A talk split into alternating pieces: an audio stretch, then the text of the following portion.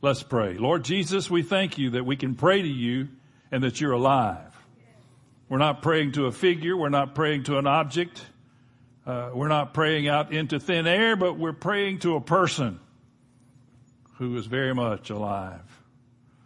And so today we pray as we open up the scriptures uh, that describe you as the Word, that uh, our hearts and minds would receive from your Holy Spirit that we would see and hear that which you have purposed for us to see and hear, Lord God.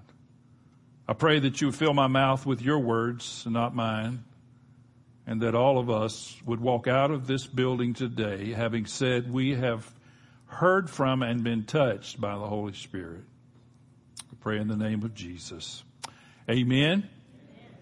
We are going to conclude today what in essence has been a three part series uh, and it's not always the case, but I think in this case it's it's very important that you would have heard all three. It's not necessary, but it's very important to put all three together.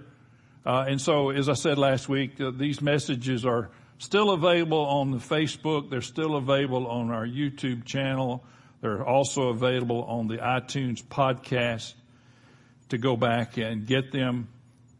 Two Sundays ago, we talked about God's wrath Everybody got excited about that one. God's wrath and the human condition. And uh, we, you know, we we definitely ended on a positive note, but we had to look at the, at the reality of the wrath of God toward humanity. Last Sunday, it's interesting. James uh, brought this up. Last Sunday, we talked about Christ, our Passover Lamb, and uh, uh, and then today we're going to talk about the victory, the vindication, and the power of Jesus' resurrection. Quick review, and that is the wrath of God requires someone to satisfy God's holy justice. We dealt with that the first week. Um, we talked about the fact that God's justice demands sinners be punished. And you say, well, he's a mean old God. Well, go back and listen to the message. I don't think you'll think that. I don't think that. Um, and then we, we got into last Sunday that we needed someone, there needed to be someone to absorb the wrath that was intended for the human race. It couldn't just go away. It couldn't be ignored. It couldn't be like uh, modern day parents. Oh, you didn't mean it. I'll pretend it didn't happen. No, it, was, it had to be, something had to be done. So we needed someone to absorb that wrath. And so Jesus became our Passover lamb to fulfill God's righteous requirements. It's a, it's a total, it's a total package. It's a total story. And all three messages bring a truth that is necessary to see the full gospel of what it is. If you just, if you, some people overemphasize the wrath of God. And you, you wind up, I said before, the people that do that usually yell a lot. Uh, but overemphasize that wrath of God. Some groups overemphasize the mercy of God and the grace of God. And, you know, Romans tells us, behold the goodness and the severity of God. If you see God as He is, you'll see Him in, to, in the totality of His person. So today we're going to talk about the victory, the vindication, and the power of the resurrection of Christ. We're going to turn to Acts chapter 2. If you would turn in your Bibles, or your tablets, or your phones, or maybe your memories. I can't do that. But anyway, uh, Acts chapter 2, and if you would stand while we read the Word of God, I'm reading from the English Standard Version, and we're going to we're going to jump into the middle of Peter's sermon on the day of Pentecost. I'm not going to read the whole thing, but we jump in the middle at verse 22, and he says this: "Men of Israel, hear these words." Jesus of Nazareth, a man attested to you by God with mighty works and wonders and signs that God did through him in your midst, as you yourselves know. This Jesus delivered up according to the definite plan and foreknowledge of God. you crucified and killed by the hands of lawless men. God raised him up. That's a great, that's a great uh, uh, addendum, I guess. You killed him, but God raised him up. Uh, um, and just let me pause here just for a second. I think it was William Barclay that wrote, when you look at the cross, you see what men thought of Christ. But when you look at the empty tomb, you see what God thought of Christ, God the Father. Ah, we'll continue. Uh, verse 24, God raised him up, loosing the pangs of death, because it was not possible, not possible for him to be held by it. For David says concerning him, I saw the Lord always before me, for he is at my right hand that I may not be shaken. Therefore my heart was glad and my tongue rejoiced. My flesh also will dwell in hope. For you will not abandon my soul to Hades or let your Holy One see corruption. You have made known to me the paths of life and you will make me full of gladness with your presence. And then Peter, he's quoting the Psalms, by the way. Then he starts, he says, brothers, I may say to you with confidence about the patriarch David that he both died and was buried and his tomb is with us this day. Being therefore a prophet and knowing that God had sworn with an oath to him that he would set one of his descendants on his throne, he foresaw and spoke about the resurrection of the Christ. How about that? You look in the Psalms and you find the resurrection of Christ. Uh, and that he was not abandoned to Hades, nor did his flesh see corruption. And, and Peter repeats himself. This Jesus God raised up. And of that we are all witnesses. And he was really a witness. Being therefore exalted at the right hand of God and having received from the Father the promise of the Holy Spirit, he has poured out this that you yourselves are seeing and hearing. For David did not ascend into the heavens, but he himself says, the Lord said to my Lord, sit at my right hand until I make your enemies your footstool. And let all the house of Israel therefore know for certain that God has made him both Lord and Christ. This Jesus whom you crucified. Now when they heard this, they were cut to the heart and said to Peter and the rest of the apostles, brothers, what shall we do? And Peter said to them, repent and be baptized, every one of you, in the name of Jesus Christ for the forgiveness of your sins, and you will receive the gift of the Holy Spirit. For the promise is for you and for your children and for all who are far off, everyone whom the Lord our God calls to himself. And with many other words, he bore witness and continued to exhort them saying, save yourselves from this crooked generation. So those who received his word were baptized and there were added that day about 3,000 souls. You could be seated. One of my nightmares is that I wake up one day and God has added 3,000 souls. what in the world? Thank God that uh, we're not the only church in Mount Juliet or Middle Tennessee, and uh, we don't have to do it all. Verse 24 in the New Living Translation uh, says, God released him from the horrors of death and raised him back to life. For death could not keep him in its grip. And that's what we celebrate today. We celebrate the resurrection of Christ. But there would be no resurrection of Christ if there was not a cross.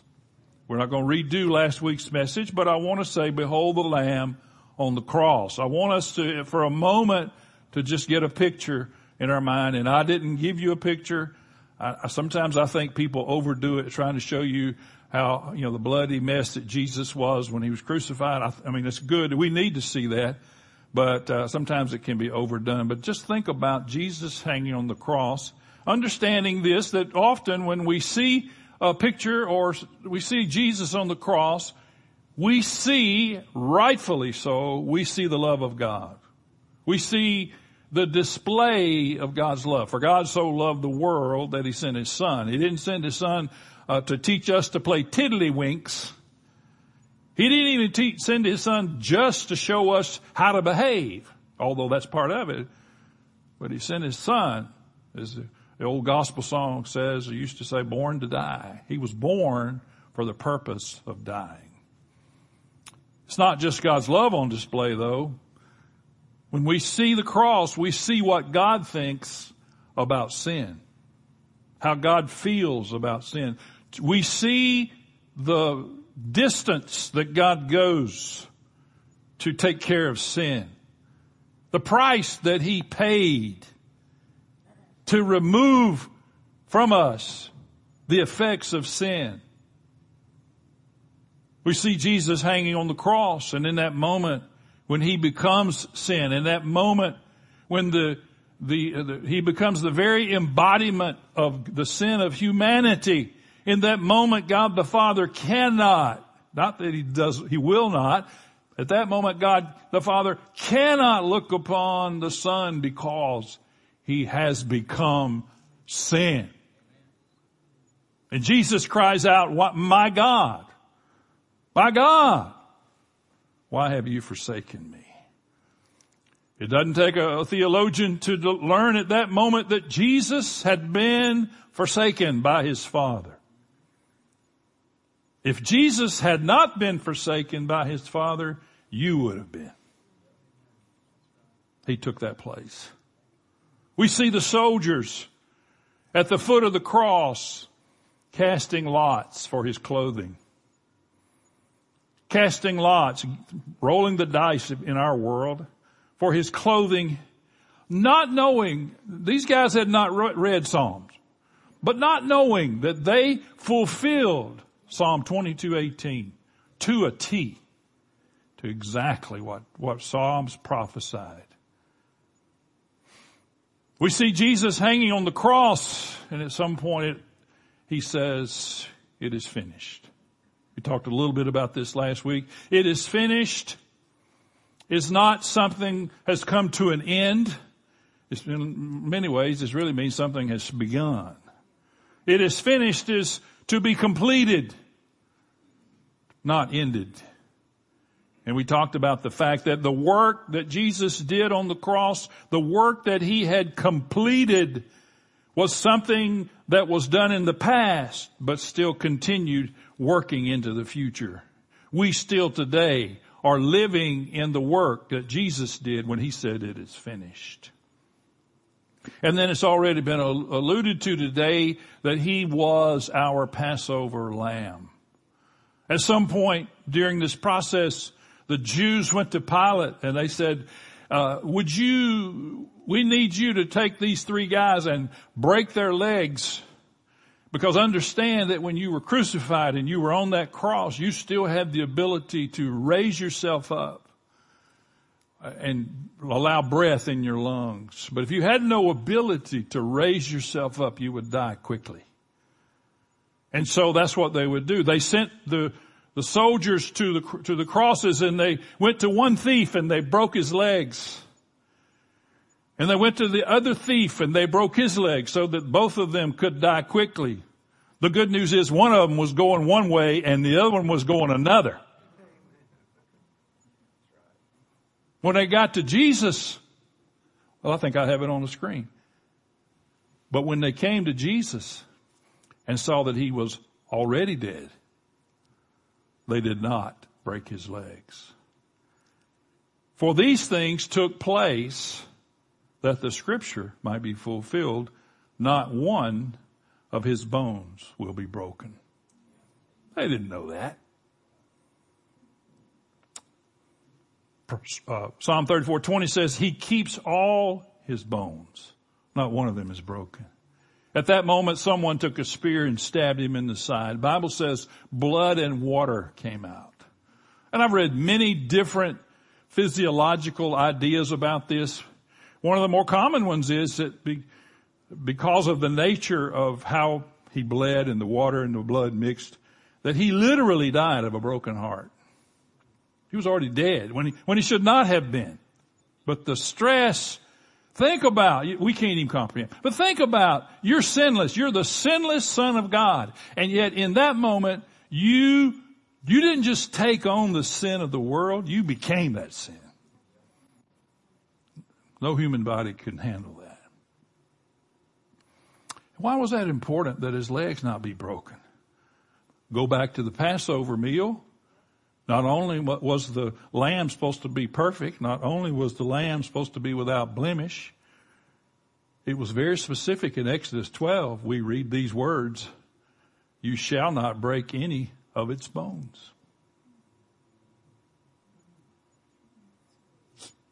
So neither was our Passover lamb.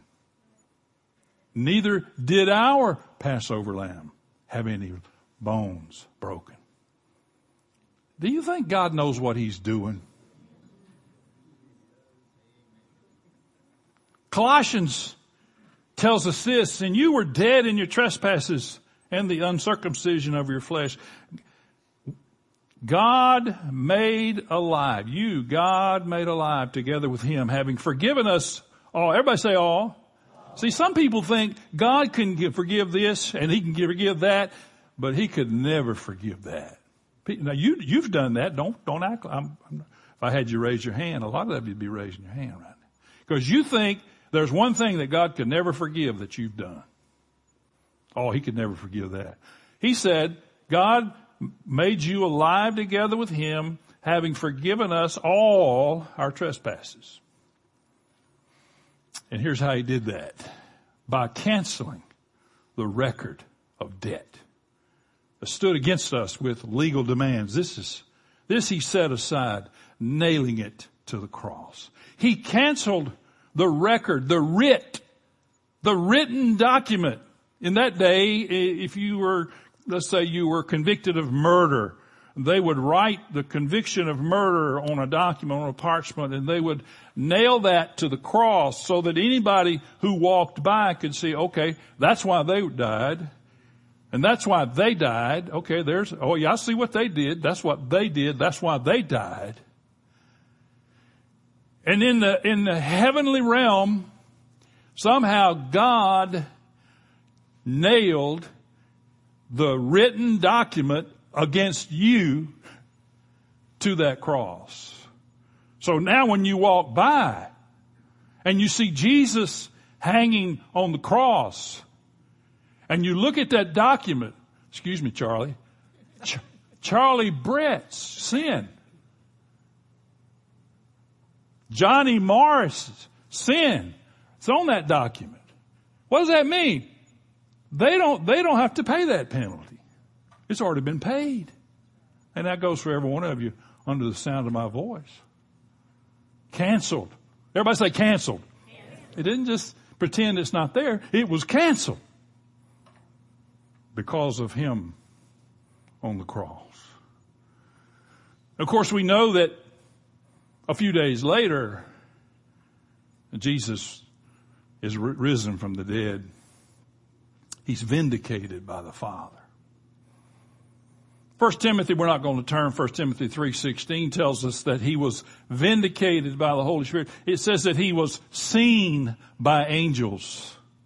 Seen by angels. He was, when he was seen by the angels, he was displayed in victory. I'm not going to go into the whole thing of of the uh, Jesus getting trophies and parading and all that stuff. Just suffice it to say that Jesus was displayed in victory before all the heavenly host. The angels saw him as a victor after he died and was resurrected. To be vindicated is a word that means to show to be righteous or to render innocent. Jesus by the Father through the work of the Holy Spirit, Jesus was rendered innocent. You say, well, he was already innocent. He wasn't when he was uh, carrying your sin. He wasn't when he was paying the price, your debt of sin. Render innocent. Why would Jesus, why would Jesus, sinless Son of God, sinless Son of Man, he who knew no sin, the Bible says, became sin. Why would he need to be vindicated? Because he's, I mean, he's God. Well, he bore the penalty of sin. He bore the penalty of sin for you and for me and for all humanity. It, it, when he went into the tomb, he carried with, he carried all, everybody say all. Say it like you mean it, all. He carried all the sin, all the ugliness, all the sickness, all the bondage that we would suffer, and the death that can be produced by sinful mankind. He carried all of that into the tomb as a dead man.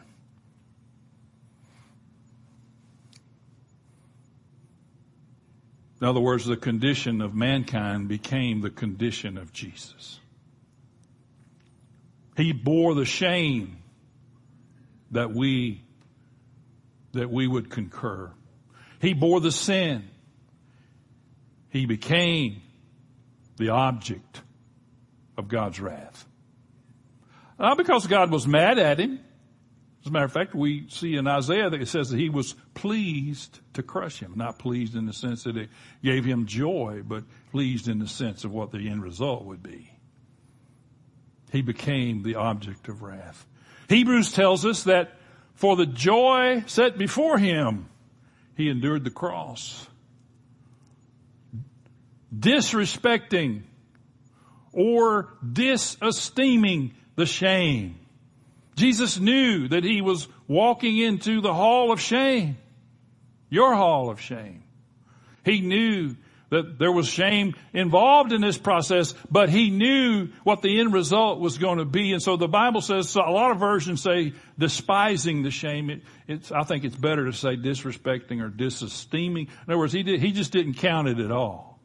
It was real, but it didn't mean anything to him because of what he was accomplishing. Jesus gained a vindication from a wrongful verdict that had been issued against him by the sinful human court and a declaration of his righteousness. He was vindicated from being the object of God's wrath. I'm not sure I should bring Rob out to pronounce, pronounce his name. Gerhardus Vos who was the professor of biblical theology at Princeton. Many people will call him the Reform, father of Reformed theology, wrote this. Christ's resurrection was a de facto declaration of God in regard to his being just. His quickening or coming to life bears in itself the testimony of his justification.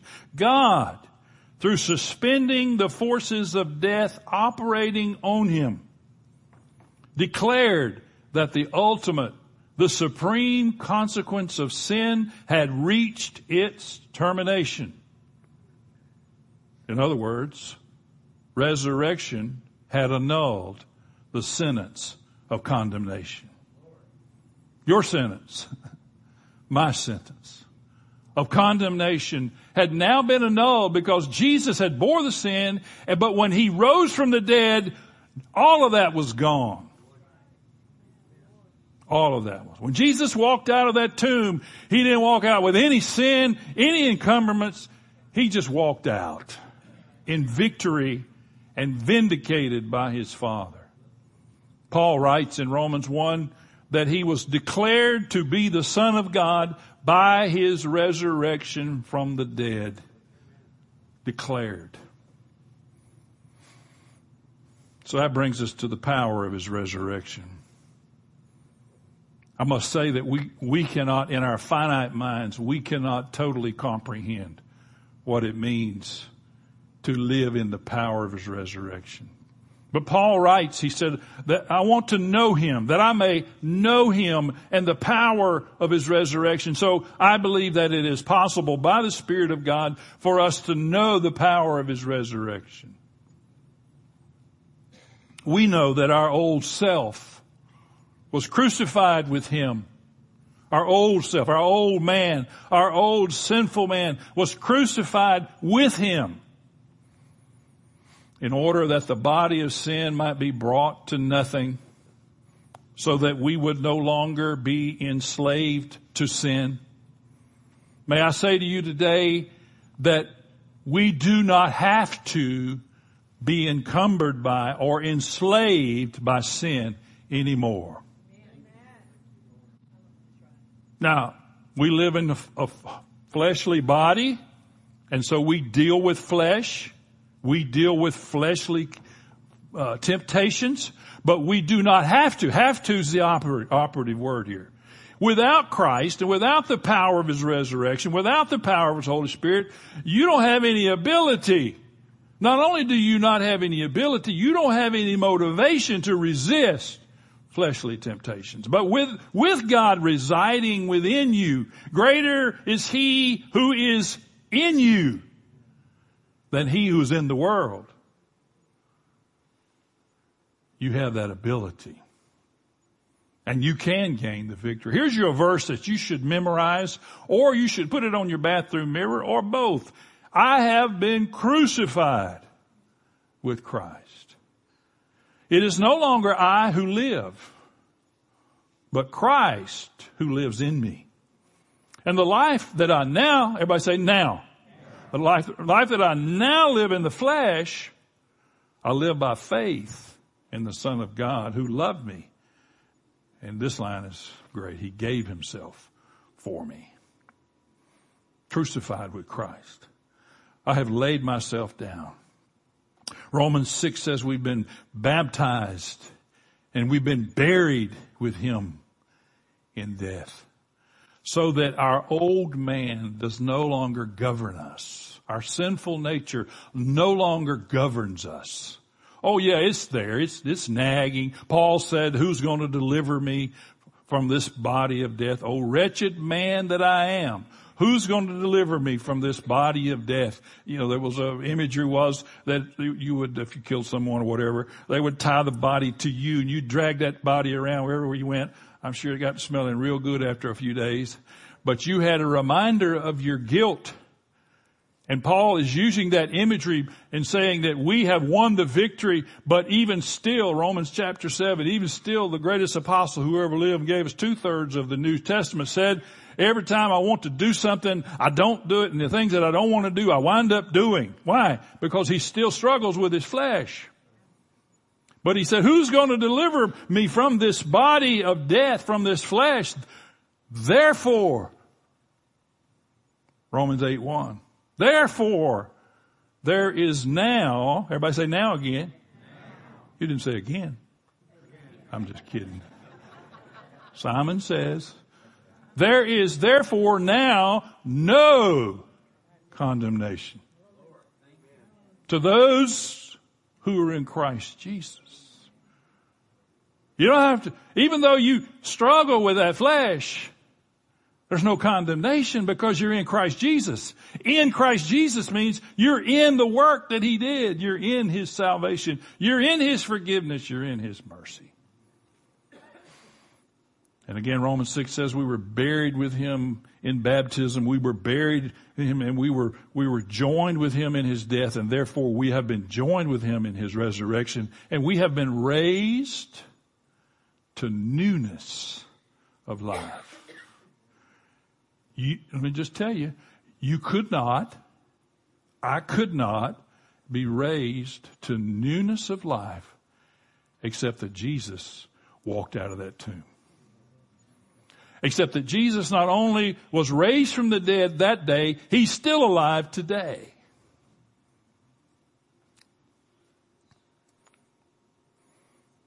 He took our sin as His sin so that we could take His righteousness as our righteousness. It's a good exchange, isn't it? Hey, we got the better end of the deal. Y'all, y'all know that. And here, look, watch this. We're no longer subject to the devil. People, I, I, don't, let me just tell you, don't walk around afraid of the devil. I watch people all the time. Afraid, afraid, to, afraid of this, afraid of that, afraid, afraid of fear. John writes this, the reason the Son of God appeared was to destroy the works of the devil.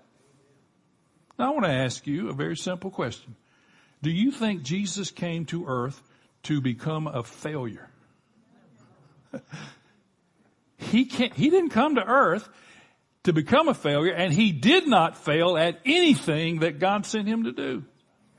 If that's true, and you just said it's true, then Jesus came to destroy the works of the devil, which meant, what, what does that mean? He destroyed the works of the devil. I, I may be fat, but I'm slow. I get it. He destroyed the works of the devil. What, what, what is the, one of the main works of the devil? Every one of those. And you can sum them up with the word sin. To encumber us and to enslave us to sin.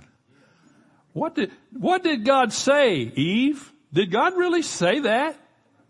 God's just afraid you're going to be like Him. If you take that, partake of that tree, He's just afraid you're going to be like God. Works of the devil. Jesus came to destroy that. You're no longer subject to the devil. And, and here's another thing about living in the power of his resurrection. That is that we are empowered to live by the Holy Spirit. Without the resurrection of Christ, you wouldn't have that empowerment. Watch what, watch what it says. We just read it earlier, but I'll read it again. David foresaw and spoke about the resurrection of Christ.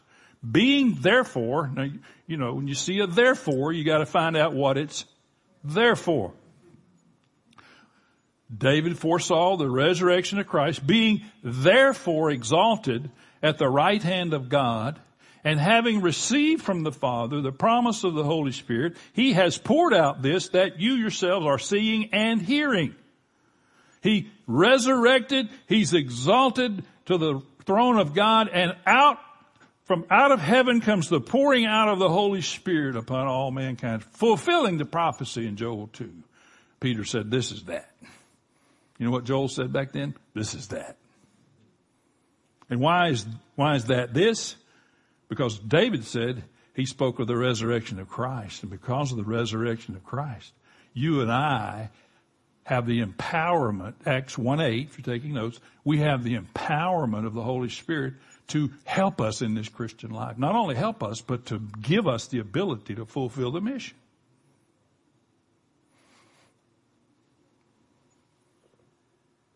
Living in the power of His resurrection is living your life standing again and again and again ad infinitum. As the old Cajun said in the movie The Water Boy, you can do it. You can do it. How is it that you can do it? I serve a risen Savior. He's in the world today. That's how you can do it. Because He lives, I can face tomorrow. Thank you, Bill Gaither.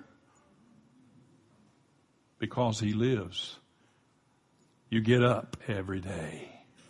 And as we sung about this morning, one day, for those of us who are, who have gone on, one day, the Bible says that we will come out of that grave, our, our former residence will come out of that grave or wherever it is. You might be some ashes scattered on the ocean. It doesn't matter. It says that in the twinkling of an eye, I saw an article one time that you did a word study on that. And the, in the twinkling word, the word twinkling is the same thing as the splitting of an atom. A-T-O-M, not my son. splitting of an atom. In other words, that fast. I can't even snap my fingers that fast. That fast, you will gain a whole new body. No flesh. Incorruptible body and you will join Jesus. Now, how and when all that takes place, you know I'm not going to get into it. My eschatology is simply hanging on to the plow and him finding me so doing when he comes back. How he comes back, where he comes back, that's his business. I want my hands on the plow, so doing. Living in the power of his resurrection. I tell you, we need one more song, Don. I know I didn't warn you. We need one more song. And while, while they're coming, I want to read you this poem. We know Isaac Watts. We know all, all the songs that Isaac Watts wrote and, and some of the greatest hymns we've ever sung. We probably have never sung this one. This is the day the Lord hath made. Now we used to sing a chorus that we sung so much I got tired of it. This is not that one. Look at these words. He wrote in 1719, today he rose and left the dead and Satan's empire fell.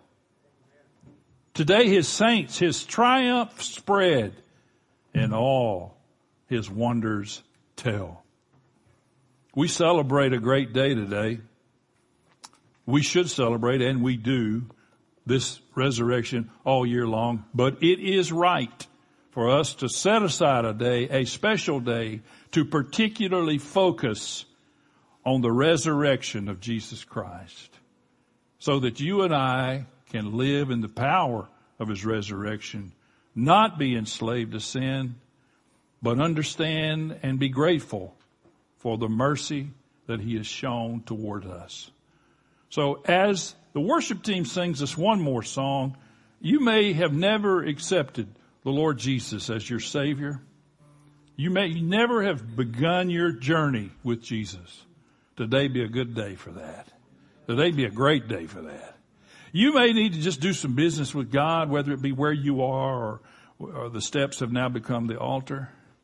Whatever may be the case, let these few moments let God work in your heart and respond to what God is doing in your heart. Let's stand and join the worship team as they lead us in this song.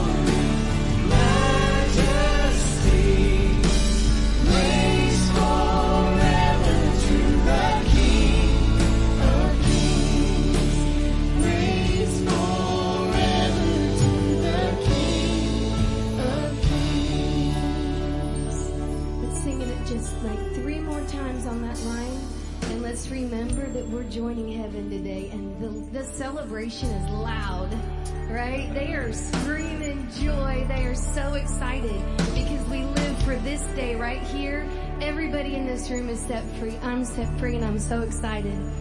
Let's sing this. Mm,